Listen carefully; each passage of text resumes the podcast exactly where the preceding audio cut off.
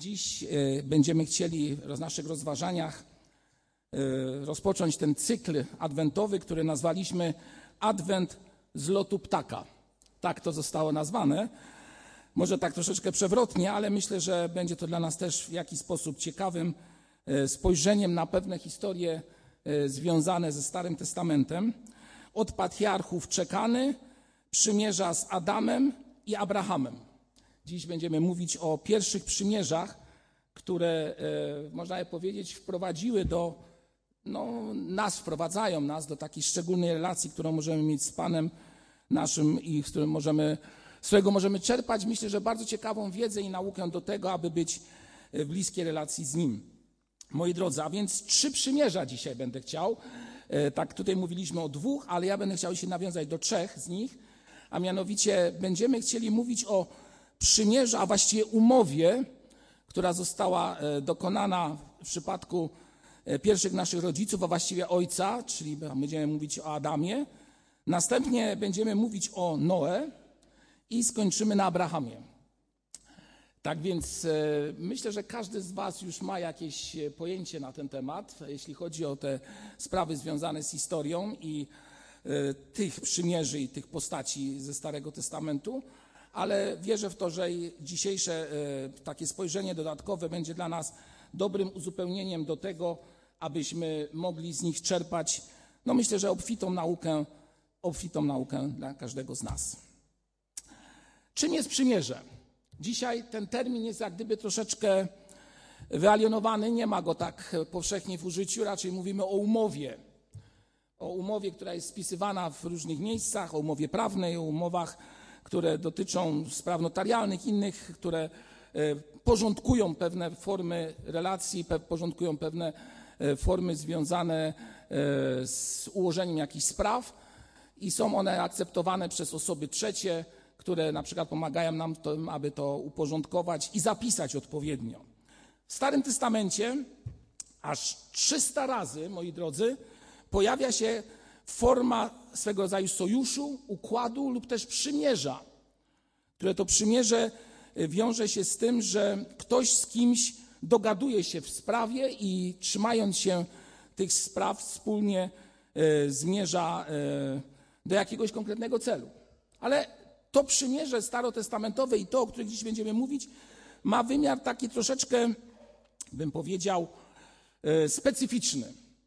To nie jest takie charakterystyczne, że dwie osoby siadają przy stole, czy tam gdzieś w jakimś miejscu, dogadują się w pewnych sprawach i załatwiają sprawę. Przymierze, o których dziś będziemy mówić, ma wymiar o tyle inny, że stoi za tym Pan Bóg i zawiera coś, w tym przypadku zawiera przymierze z człowiekiem.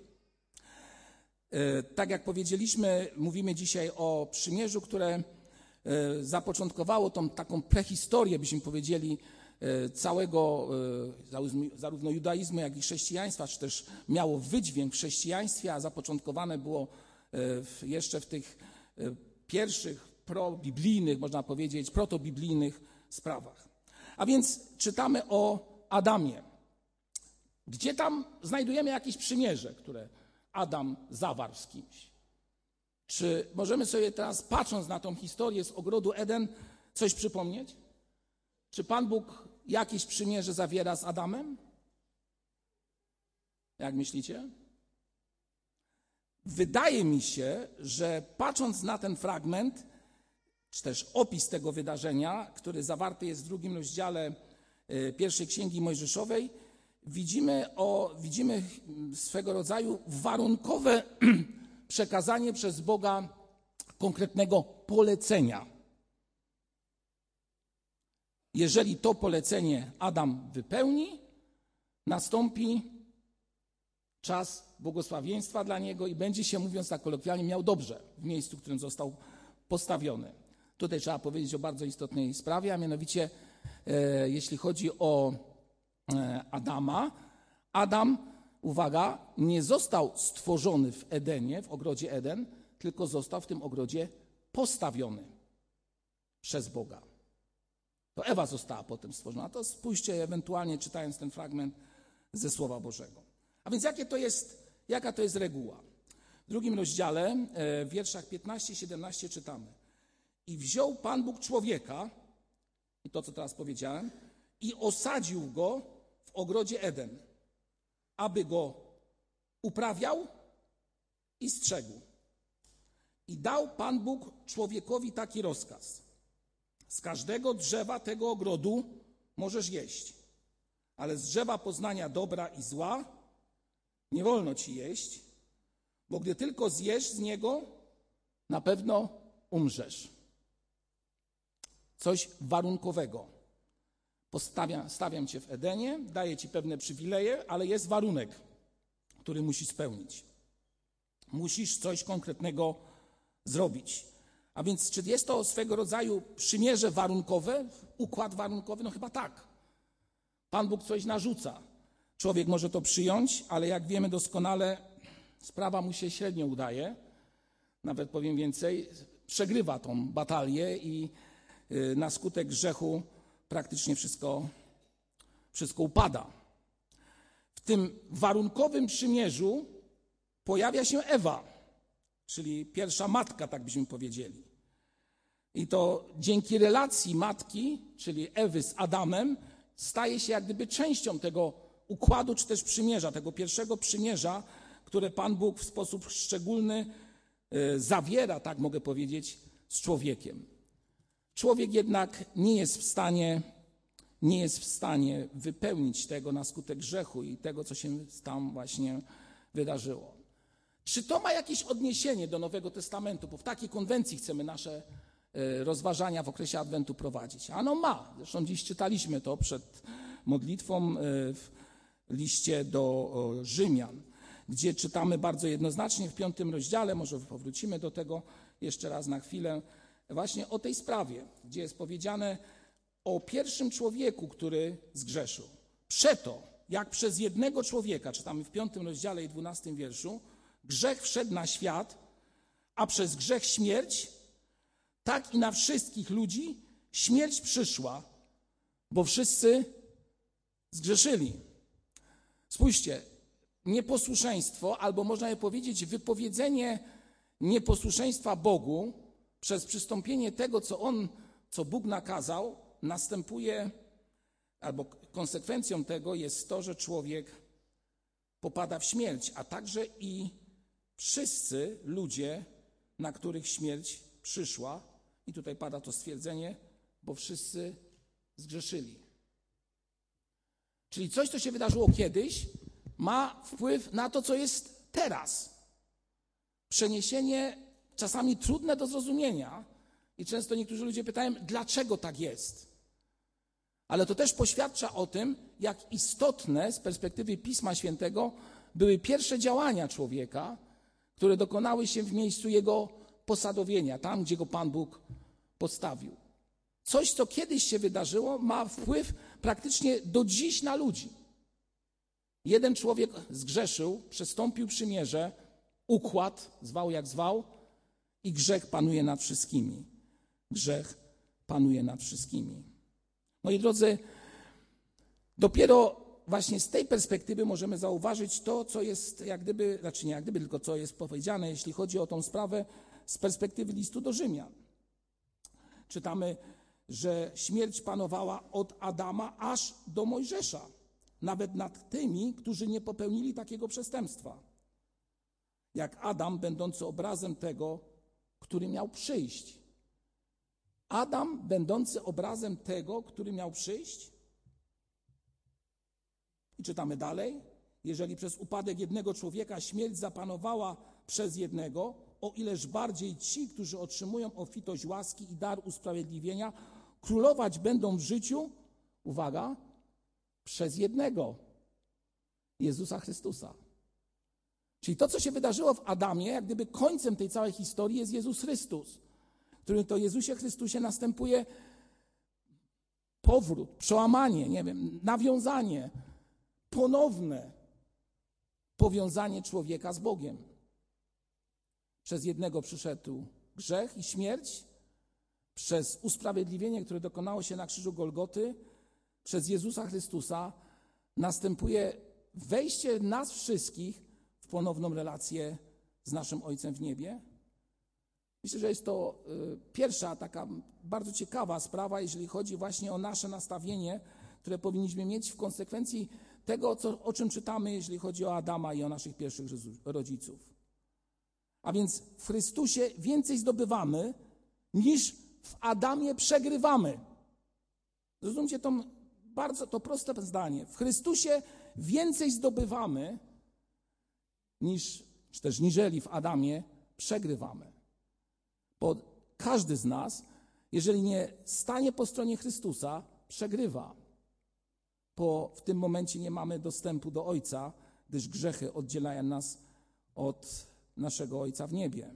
A stało się to przez pierwszego człowieka, który, powiem wprost, zawiódł, który nie wytrzymał presji, który poddał się chwili, który poddał się okolicznościom, w których się znalazł. Jeden człowiek i wielu z nas ponosi konsekwencje tego. Jakże istotne jest to, abyśmy sobie uświadomili właśnie tą kwestię związaną z naszą relacją z Bogiem. Czy jest to, nie wiem, układ, zależność, błogosławieństwo, dar od Boga, to, co On nam nakazuje, to jest coś bardzo istotnego. Bóg mówi do nas pewne rzeczy. Bóg mówi do nas w konkretnych już e, nie wiem, zasadach, przykładach, zaleceniach. I człowiek może to przyjąć lub to zlekceważyć.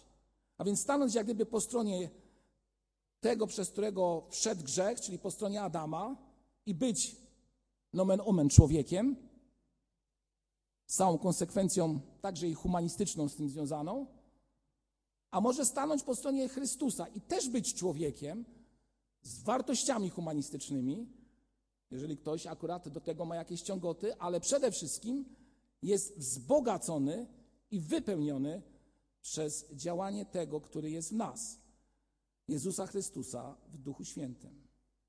I czytamy dalej, bo jak przez nieposłuszeństwo jednego człowieka wielu stało się grzesznikami, tak też, uwaga, przez posłuszeństwo jednego wielu dostąpił usprawiedliwienia.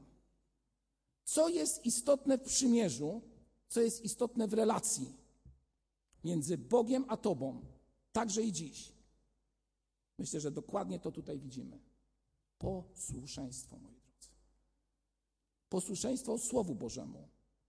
Posłuszeństwo temu, o czym mówi nasz Pan Jezus Chrystus. Jak wygląda kwestia posłuszeństwa w Twoim życiu? Pierwsze przymierze, czy też pierwszy układ został zerwany przez nieposłuszeństwo człowieka. Przymierze, które mamy teraz z naszym Ojcem w niebie, nastąpiło przez posłuszeństwo jednego człowieka. I takiego, e, można by powiedzieć, e, można użyć takiego języka, przez przedstawiciela prawnego. I kto jest tym przedstawicielem prawnym w tym momencie? Jezus Chrystus. Jakiego prawa? Ludzkiego? Nie, Bożego. Pełnomocnik, można by powiedzieć. Nie wiem, chyba najlepszym jednak określeniem w tym wszystkim, jeżeli chodzi o dzieło Jezusa Chrystusa i, można by powiedzieć, sprowadzenie człowieka do miejsca, z którego człowiek sam odszedł. Tym człowiekiem był Adam, a przez pośrednictwo Jezusa Chrystusa człowiek ponownie wraca do tej najwłaściwszej z relacji, która daje mu nadzieję na co?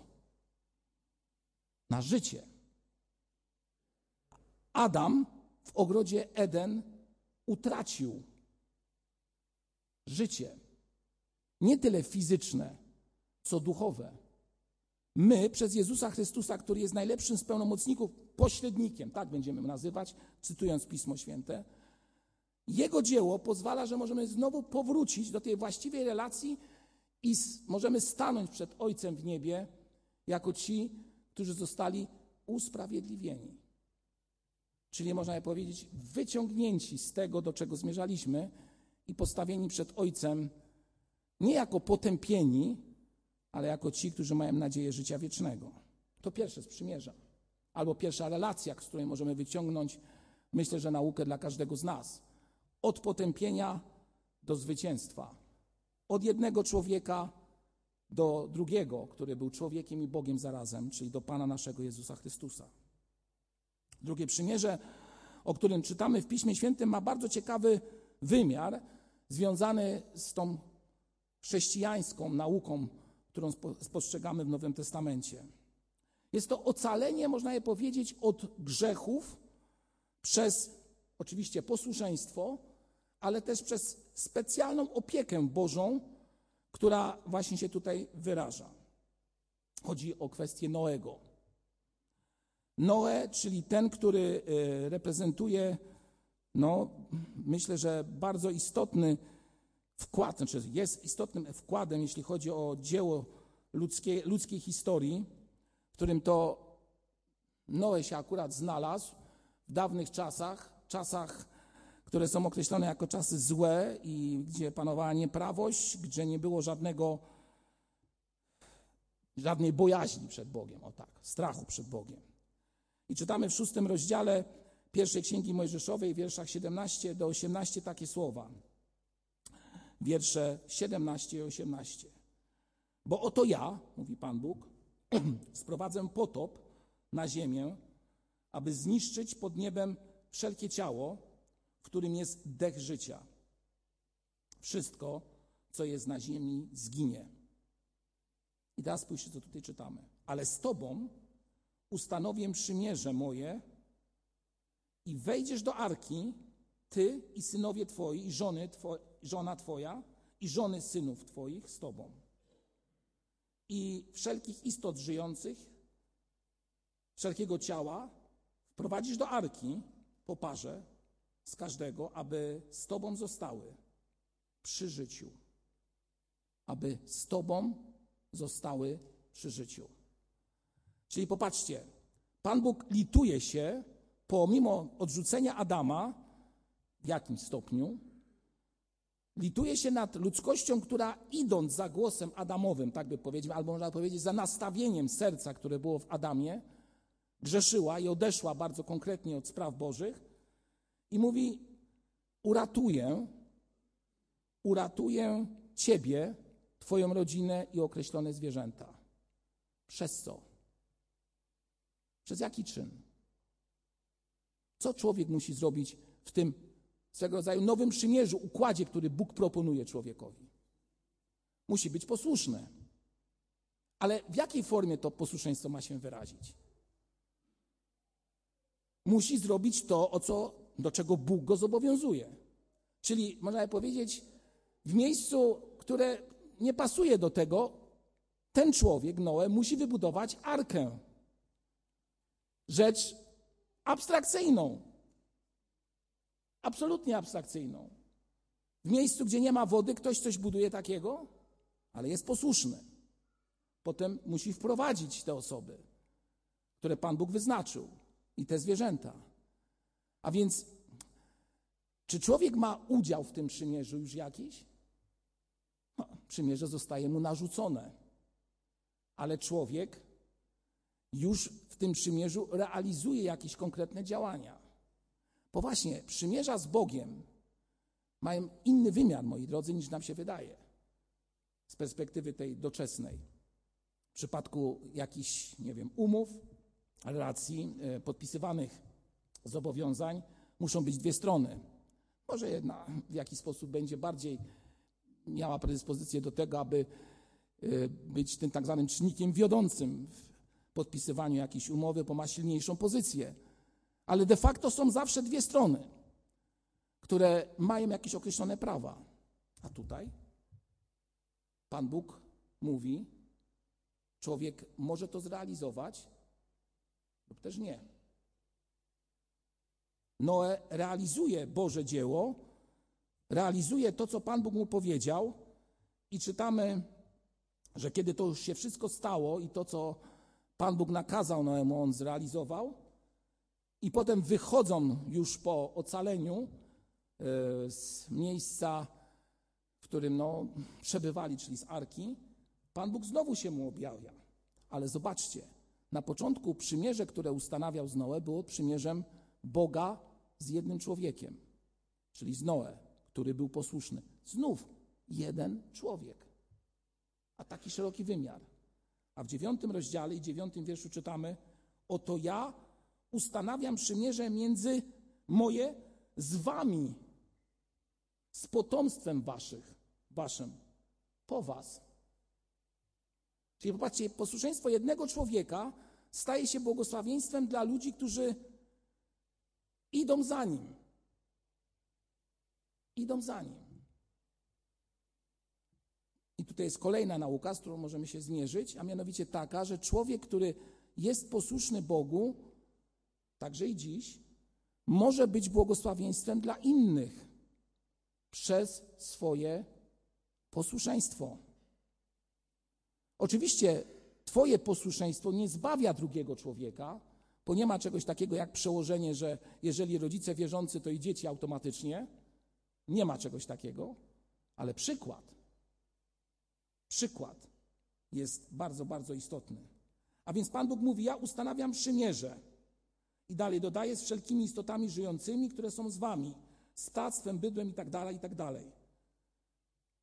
I ustanawiam przymierze moje z wami, że już nigdy nie zostanie wytępione żadne ciało wodami potopu i że już nigdy nie będzie potopu, który by zniszczył ziemię.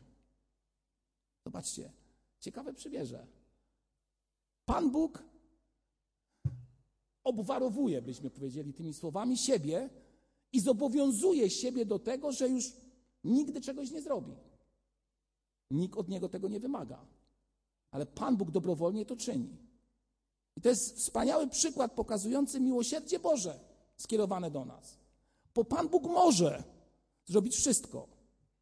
Ale Pan Bóg może także, okazuje się, obwarować się jakimś uwarunkowaniem, polegającym na tym, że człowiek, nawet nie zasłużywszy na to, otrzymuje od Boga, uwaga, co teraz powiem, gwarancję. Gwarancję, że Pan Bóg będzie stał przy nim w sposób szczególny. W sposób szczególny. Moi drodzy, to, o czym tutaj czytamy, e, ma odniesienie też w liście Piotra, e, w rozdziale, pierwszym liście Piotra, w rozdziale trzecim, gdzie jest powiedziane w ten sposób, w wierszach 20-21, które niegdyś były nieposłuszne, gdy Bóg cierpliwie czekał, chodzi o ludzi, e, za dni Noego, kiedy budowano arkę, której tylko niewielu, to jest osiem dusz ocalało przez wodę. I teraz popatrzcie, jaka jest wykładnia Piotrowa tego, o czym czytaliśmy w Starym Testamencie i co jest przełożone na dzisiejszy czas. Ona jest obrazem sztu, który teraz i was zbawia. To przejście przez wodę i uratowanie przez Boga Noego, a jest nie pozbyciem się cielesnego brudu, lecz prośbą do Boga o dobre sumienie przez zmartwychwstanie Jezusa Chrystusa. Dlaczego to czytam? Ano dlatego, że po pierwsze, posłuszeństwo Bogu doprowadziło Noego do tego, że wybudował arkę. W myśl tego, co Pan Bóg zrobił. Jak Pan Bóg zaplanował, co Pan Bóg kazał. Wszedł do tej arki w akcie posłuszeństwa i zabrał tych, którzy mieli być zbawieni. Potop może symbolizować swego rodzaju zamknięcie pewnego etapu historycznego, czyli odejście starego, w tym przypadku wielu ludzi, którzy zgrzeszyli, i pojawienie się zupełnie czegoś nowego. I zobaczcie, ten, ta arka, który jest Noe i przymierze, które się w tym zawiera Boga z człowiekiem, jednym człowiekiem na początku, doprowadza do tego, że jego posłuszeństwo staje się dla wielu błogosławieństwem. Resztka ocalała przez bycie w miejscu, które Pan Bóg wyznaczył i przez posłuszeństwo tej sprawie. Resztka ocalała. I to stało się nie tyle pozbyciem cielesnego brudu, ale co się stało? Stało się to w sercach wielu i dzieje się dziś jako akt w człowieku charakteryzujący się tym, że prosi on Boga aby w tym słabym świecie, tak to określę, Pan Bóg wyposażył go w dobre sumienie przez zmartwychwstanie Jezusa Chrystusa. Niesamowita nauka płynąca z tego. Spójrzcie na relacje Starego Testamentu i Nowego. Tutaj czytamy o tej sprawie. Bardzo często mówi się, że właśnie potop jest swego rodzaju obrazem chrztu, który my dokonujemy tutaj w baptysterium. Oczywiście sam chrzest nie ma mocy zbawczej, ale jest symbolem zamknięcia starego życia przez zamknięcie lustra wody i powstania do nowego życia. Ale jest przede wszystkim też prośbą do Boga, tych ludzi, pojedynczych ludzi, aby Pan Bóg wyposażył Ciebie i mnie w siłę i dał to, co jest najistotniejsze tutaj na ziemi dla każdego z nas, dla każdego człowieka, dla Ciebie i dla mnie. Podkreślę to bardzo mocno, a mianowicie czyste sumienie. Człowiek, który tego nie ma, będzie miotał się w życiu i niczego nie osiągnie. Absolutnie niczego. Zginie. Bo zawsze sumienie doprowadzi go do tego, że nie będzie miał to, tego, co jest najistotniejsze w życiu pokoju, który jest w Jezusie Chrystusie i zwycięstwa, które jest w nim. Miałem na ten temat kilka rozważań w okresie wiosennym. Jeżeli chcecie, możecie do tego powrócić. A więc, moi drodzy, przymierze, które zostało zawarte z ludźmi, z tą resztką ludzi, byśmy powiedzieli, doprowadziło do tego, że zostali uratowani, zostali wyciągnięci, zbawieni, tak byśmy mogli powiedzieć, przez posłuszeństwo jednego człowieka. No i teraz trzecie przymierze, o którym chcemy mówić dziś. Stary Testament i Nowy Testament. Abraham. No chyba znamy tą historię Abrahama bardzo dobre, dobrze. Wyszedł z Urchaldejskiego, właściwie jego ojciec został powołany, udał się do Haranu w posłuszeństwie Bogu, dokonał pewnych konkretnych czynów, w których e, próbował być posłuszny Bogu. Czy mu się to udawało na początku? Powiem Wam uczciwie, nie udawało mu się na początku. I bądźmy obiektywni w tym wszystkim.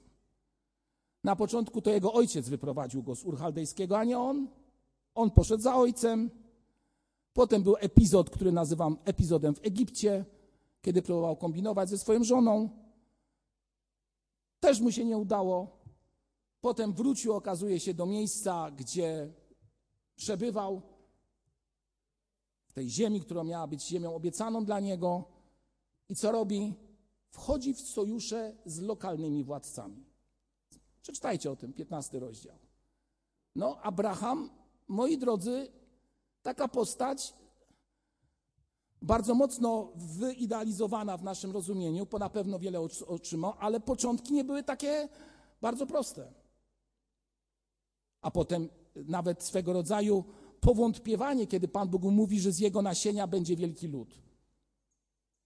On nie ma tej wiary, moi drodzy. Powiem tak, on jest człowiekiem takim jak ty i ja. Słabym. Wie, że tak ma być, a robi i tak po swojemu. Bo tacy często jesteśmy. Tacy jesteśmy. A więc, kiedy już jest w tej swojej obiecanej ziemi i zawiera sojusze z lokalnymi królami, aby bezpiecznie tam przebywać, to pamiętajcie, że słowo król w tamtym czasie to ma zupełnie inny ciężar gatunkowy niż my rozumiemy. Król to był jakiś tam małe miasteczko otoczone jakimś wałem i tam w tym akurat miejscu panował jakiś nomad, który był, miał większe bogactwo. On był nazwany w perspektywie Pisma Świętego królem. A więc z nimi zawarł przymierze. I kiedy, pamiętacie tą historię, został jego bratanek Lot zabrany do niewoli przez innego władcę tamtejszego, jakiegoś lokalnego wataszkę, to on z tymi, z którymi zawarł przymierze, przymierze, które miało go chronić w tej ziemi, uwaga, nie zawarł przymierza z Bogiem, tylko zawiera przymierze z ludźmi, doprowadza do tego, że ten człowiek zostaje uwolniony. Lot zostaje uwolniony. To są takie historyczne sprawy, o których możemy przeczytać, więc dokładnie tego nie omawiam. Jaki jest głęboki sens tej całej historii i jakie ono ma przełożenie na nasze dzisiejsze rozważanie? A mianowicie, kiedy już Lot zostaje uwolniony. Bóg nie odwraca się od Abrahama, pomimo jego, że tak to określę, ziemskiego działania, lecz mówi do niego bardzo konkretne słowa. Czytamy o tym w, pierwsze, w pierwszej księdze Mojżeszowej w 15 rozdziale. Po tych wydarzeniach doszło Abrama w widzeniu następujące słowo Pana. Nie bój się, Abramie, jam tarczą Twoją, zapłata Twoja będzie sowita. I znowu widzimy tutaj niesamowite błogosławieństwo Boże. Człowiek robi po swojemu, a Pan Bóg od człowieka nie zapomina. O człowieku nie zapomina. Dziś na naszej grupie porannej o godzinie 9, grupie, która przygotowuje się do chrztu, jeżeli ktoś chce dołączyć, to proszę, zapraszam, zawsze o 9 mamy spotkania. Rozważaliśmy bardzo prostą sprawę, która dotyka wielu ludzi. To jest sprawa tak zwanych e, nierozwiązanych spraw z przeszłości. Grzechów, które siedzą w człowieku, grzechów, które trudno, o których trudno jest zapomnieć. Więcej, mówiliśmy o sprawie związanej z tym, że człowiek bardzo chce coś czynić, a mówiąc kolokwialnie, mu nie wychodzi. I co z tym fantem zrobić? Czy Pan Bóg się obrazi? Przecież obiecałem, że tego nie będę robił, a robię. I doszliśmy do bardzo istotnej sprawy, że pomimo naszych upadków i trudności, tak jak widzimy tutaj w przypadku Abrahama, czy też innych postaci, o których mówiliśmy, Pan Bóg jest jak gdyby nad tym wszystkim, czyli ogarnia panuje nad Twoim i moim życiem, nawet w chwili, kiedy jesteśmy na samym dnie przez Twój grzech, przez mój grzech. Jeżeli, jeżeli powierzyłeś się Bogu, powierzyłeś się Bogu i tak to powiem, zawarłeś z Nim przymierze, a może inaczej powiem, Bóg zawarł przymierze z Tobą, bo tak należy to powiedzieć, to jestem przekonany w stu procentach o tym, że Pan Bóg pamiętał o Tobie i pomimo różnych sytuacji, tak jak tu mówiliśmy na przykład o Abrahamie, wyciągnie dłoń i powie Ci te słowa, które tutaj, o których tutaj czytaliśmy. Nie bój się, jam tarczą Twoją. Zapłata Twoja będzie sowita. Jak to wygląda? jak w ogóle wygląda zawarcie tego przymierza e, Boga z Abrahamem. Dzieje się bardzo ciekawa sprawa, moi drodzy. Czytamy o tym w 15 rozdziale pierwszej księgi Mojżeszowej. A mianowicie, kiedy Pan Bóg wypowiedział te słowa, że będzie tarczą dla Abrama, Abram postanowił jak gdyby usankcjonować to przymierzem z Bogiem. Ale Pan Bóg to przymierze zawarł w sposób bardzo specyficzny. Tam znowu nie było dwóch stron. Tam był Bóg i człowiek. Ale człowiek był postawiony w bardzo ciekawej pozycji. Wiecie jakiej? A mianowicie czytamy o tym, że czekał, aby z Bogiem się spotkać. W tamtych czasach warunkiem przymierza było rozłupanie zwierzęcia na dwie części postawienia, położenie zwierzęcia z jednej strony jednej połowy i z drugiej strony drugiej połowy. Warunkiem przymierza w tamtejszych czasach było to, że człowiek, który je zawierał z drugim człowiekiem, mieli przejść środkiem tych dwóch, tego jednego rozłupanego zwierzęcia. I to symbolizowało złączenie się, bycie ze sobą razem. Ciekawy zwyczaj. W Jeremiasza nawet o tym czytamy. No i Abraham to chciał zrobić z Bogiem. Czeka cały dzień na Pana Boga. Przyleciały ptaki i chciały zjeść padlinę rozłupaną. Wiecie, co mógł tylko zrobić? Wygonić je, rozgonić je. Nic więcej. Pan Bóg nie przyszedł. Wiecie, co się dzieje? Pan Bóg zsyła na Abrama sen. Gdy czytamy o tym śnie w 15 rozdziale pierwszej księgi Mojżeszowej, widzimy, że słownictwo tutaj zawarte jest dokładnie tym samym słownictwem, które dotyczy Adama, pierwszego człowieka, na którego Pan Bóg zesłał sen i co zrobił? Wyjął żebro i powstała Ewa. Dokładnie ten sam sen, opis tego snu albo rodzaj tego snu spada na Abrama. Czyli można by powiedzieć, jest ubezwłasnowolniony. On już nic nie może. I dopiero wtedy Pan Bóg schodzi, i dopiero wtedy Pan Bóg dokonuje tego aktu przymierza, przez to, że staje, czy też przechodzi jako ogień trawiący środkiem tego zwierzęcia. Niesamowita przenośnia, moi drodzy. Niesamowita nauka dla każdego z nas. Abram przyjmuje to i to zostaje mu poczytane za sprawiedliwość. Przyjmuje to wiarą, co zostało dokonane, i Pan Bóg mówi, że uczyni z jego wielki naród i przez niego będą błogosławione tysiące ludzi, a jego imię stanie się sławne. Tylko popatrzcie, jak wygląda to przymierze.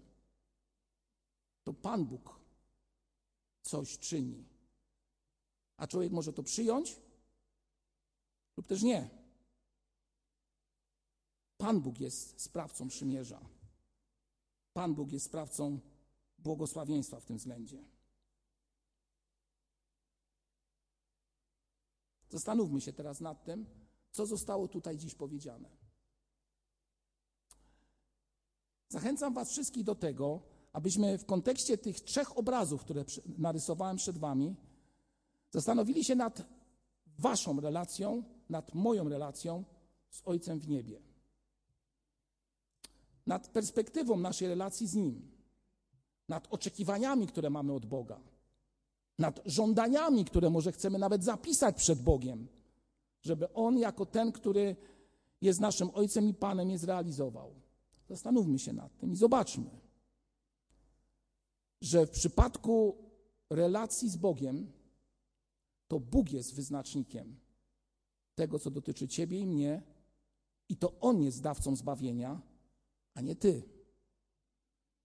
Dzisiejszy świat, szczególnie w kościołach historycznych akcentuje rolę człowieka, który mówi, zrobiąc to, to, to i to, nie wiem, wyjednam łaskę u Boga? No powiem wam wprost, wierutna bzdura. I nie boję się użyć tego słowa. Człowiek nic nie może. Albo jeżeli może, to bardzo mało. Jedyne co może, to wykazać akt, czy też wolę posłuszeństwa Bogu i przyjąć to, co On Tobie daje. Moi drodzy, to jest właśnie taka relacja. Co jest najistotniejsze w tym wszystkim? Że tą relację z Bogiem możemy mieć przez jednego człowieka, który wyjednał dla nas zbawienie przez Pana Jezusa Chrystusa, który staje pomiędzy Tobą a Bogiem. I Bóg patrząc na ciebie, na mnie, widzi najpierw ofiarę Jezusa Chrystusa, sprawiedliwość, która się dokonała, przez to, że człowiek niewinny na krzyżu Golgoty wziął Twój i mój grzech na siebie i patrząc na tą ofiarę, dopiero widzi Ciebie, mnie. I ta relacja jest zbudowana. I bym powiedział, przymierze jest odnowione. Znowu możesz stanąć w tym przysłowiowym ogrodzie Eden, duchowym ogrodzie, którego Panem jest Ojciec w niebie, a Ty jesteś tym, który może czerpać z błogosławień z tego miejsca. Pytanie, na ile mamy pokory, woli podporządkowania się tej relacji i temu przymierzu. Na ile mamy woli temu, aby Pan Jezus Chrystus panował w naszym życiu prawdziwie. Chciałbym jeszcze raz zachęcić Was i siebie z perspektywy Pisma Świętego i tego, o czym tutaj czytaliśmy dziś, abyśmy zastanowili się właśnie nad tym, jaka jest Twoja i moja relacja z Bogiem, zastanowili się nad oczekiwaniami, które mamy względem Niego zastanowili się nad tym, czy potrafimy powiedzieć: Panie, Niech we wszystkim będzie Twoja wola. Ja się przyznaję, że często mam taką chęć, która prowadzi do tego, że swoje własne pragnienia i cele próbuję realizować zbyt szybko, myśląc, że coś mogę sam z siebie zrobić. Tyle, co mogę zrobić, to powiedzieć: Panie Boże, niech dzieje się Twoja wola. Powiem, że jako ten, który stworzył mnie i posłał Jezusa Chrystusa na ziemię, tu na ziemię, będziesz chciał tego, co najlepsze dla nas. I wiecie, co jest najistotniejsze? Pan Jezus Chrystus, który na drzewie krzyża umarł, abyśmy mogli żyć, jest postacią jedyną w swoim rodzaju, której nie spotkałem w życiu nigdy. A wiecie dlaczego? Bo jest postacią, która się nigdy, ale to nigdy na mnie nie obraził. Pomimo mojego upadku, grzechu i wielu innych spraw. On się na mnie nie obraził. I ciągle jest wierny temu, co obiecał. Że jeżeli wyznasz go przed ludźmi, że jest Twoim Panem i Zbawicielem, że przez Niego masz zbawienie i uwierzysz to w swoim sercu, to On będzie stał, uwaga, co teraz powiem, wiernie po stronie przymierza, które Tobie obiecał przez Jezusa Chrystusa. Niesamowite. W tym objawia się wielkość Boża. W tym objawia się miłość Boga do nas. Wierność. On jest wierny obietnicy. To ja zawodzę bardzo często, ale on nigdy. On się nie obraża, bo jest wierny temu, co obiecał. Spróbujmy być choć trochę tak wierni jak on. Nie Kościołowi, ale Jezusowi Chrystusowi. Nie organizacji, ale Jezusowi Chrystusowi. Spróbujmy. Amen.